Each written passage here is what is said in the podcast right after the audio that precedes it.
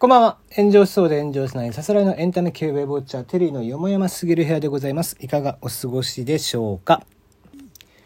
えー、夕方になりましてちょっと驚くねニュースが飛び込んできました。もう不法ですね、えー、杉山浩一先生がですね90歳、えー、ということで亡くなられました。まあ杉山浩一先生というともう言わずもがなやっぱりドラクエの、えー、曲を全て一人で作曲をしてらっしゃってね、えー、もうなんだろうな名曲ばかりですよ。うん、まあもちろんオープニングテーマもしっかりなんですけども、やっぱりドラクエ3とかのね、テーマ、あの、まあボス戦であったりとか、えー、4とかデデスピサロとかの戦いとかですね、そういう時のこうテーマとかですね、まあやっぱり記憶に残ってるのがいくつもあります。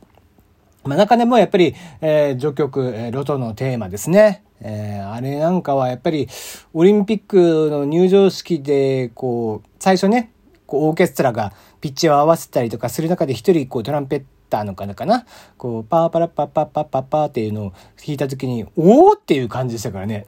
で、その後流れてってして、もうあそこはもう鳥肌立って見てましたね。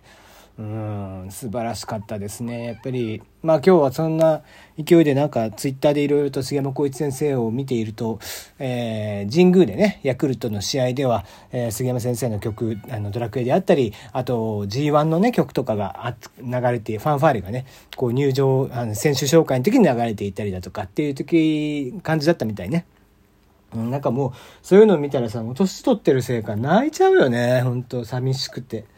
いい本当に曲をいっぱい作っていただいたなという印象でございます。まあ古くはね、グループサウンズなんかでも、あの時代によく作曲をされてらっしゃって、えー、ザ・ピーナッツ恋の風画とか、えー、あとタイガースのね、花,、えー、花の水飾りとか、えー甘色の乙女かな、えー、とかそういう曲を作っていて、えー、ヒット曲もたくさん作ってらっしゃいましたね。甘色の髪の、えー、髪の乙女ですね。とかですね。えー、で、もともとはあれなんですよね。フジテレビに働いてらっしゃって、ディレクターさんなんですよね。ザ・ヒットパレードとか、新春隠し芸大会とかの、えー、ヒットパレード、あの、とかの、まあ、番組ディレクター。もともと東大出身なんでね、あの人。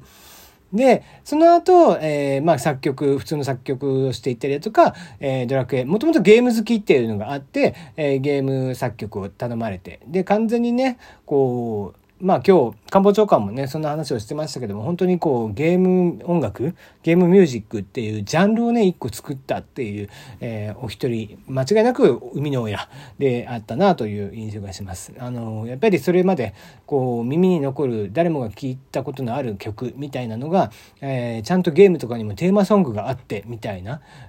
感じ、えー、それがこうジャンルとして作られたのは杉山先生からだったなという印象がありますね。はい。えー、本当にこう長い間お疲れ様でしたというのをちょっと言いたいなと思います。はい。で、今日の話題ですね。えー、恐竜の化石から DNA と思われる物質が発見されたということでちょっと話題になっているそうです。えー、中国の研究チームなんですが、恐竜の化石から細胞核や DNA と思われる物質を発見しました。えー、細胞核の中には遺伝情報が保存されている可能性もあり、今後研究が進むことによって遺伝情報の一部が明らかになるのではということで期待はされています。えー、研究チームによりますと、細胞核やその構成物質である DNA は非常に脆いため、えー、生物の死後急速に分解をされてしまいますと。そのため細胞核が化石から発見されることはほぼないわけなんですけども、えー、今回2億年前のシダの化石から分裂中の染色体が発見されるなど数は少ないものの、えー、数億年前の化石から細胞核やその構成物質が発見される例は、まあ、存在していましたと。えー、加えて2020年にはヒパクロサウルスの軟骨の化石から DNA に似た物質が発見されたとする研究報告も発表されているそうなんですね。で、今回の研究は、えー、中国で発見をされましたカウディプテリクスの大腿骨の化石の軟骨部分が詳細に観測され、えー、細胞核や DNA などの、えー、探索を行ったそうです。えー、研究チームは細胞核を濃い紫色で染色しまして、それ以外の物質を薄い、え、ピンク色とかにね、えー、染色する、え、方法によって、化石の軟骨部分の薄い、えー、断面を、えー、染色して、その結果、えー、細胞質や、えー、細胞核を発見することができたということなんですね。さらに、細胞核の中には DNA とタンパク質の複合体であるクロマチンと呼ばれる物質が含まれていたそうです。研究チームは今回の研究結果により恐竜の軟骨の化石に遺伝情報が含まれている、えー、という仮説が支持されますと述べまして今後の研究によって恐竜の遺伝情報の一部が明らかになることを期待していると。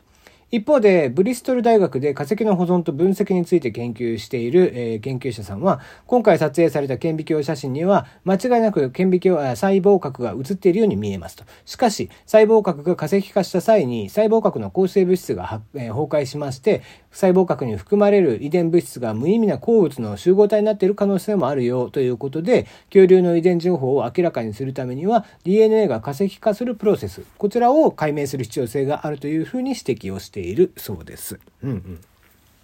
まあまあ、えー、まだね、こう確実に分析ができるというお話ではないんですけども、まあ仮に実際に分析ができた結果ね、まあ、進化の過程であったりだとか、まあもちろんこの恐竜自体をクローンとして、えー、復活させるみたいなね、リアルジェラシックパークみたいな、ジェラシックワールドみたいなさ、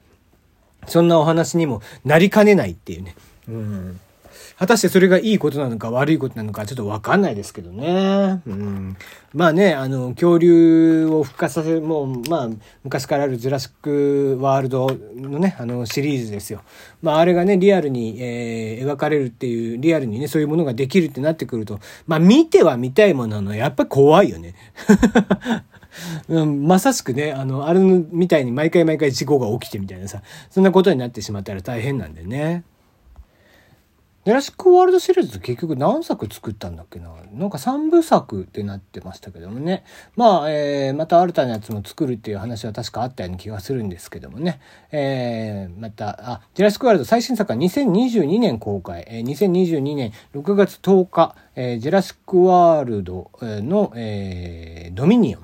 いう現代で、えー、6月、来年の10日に、えー、公開されるということなんで、まあね、えー、ちょっとこう、まだまだこういった DNA を解析して、えー、ジェラスクワールドみたいなのを作るっていうのは先のお話になりそうですけども、えー、そういったものを見たいなっていう方がいらっしゃれば、また映画館にね、足を運んでいただければいいんじゃないかなと思いますよ。はい。えー、まあ、大した話題じゃないですけどね。今日はここまでです。また。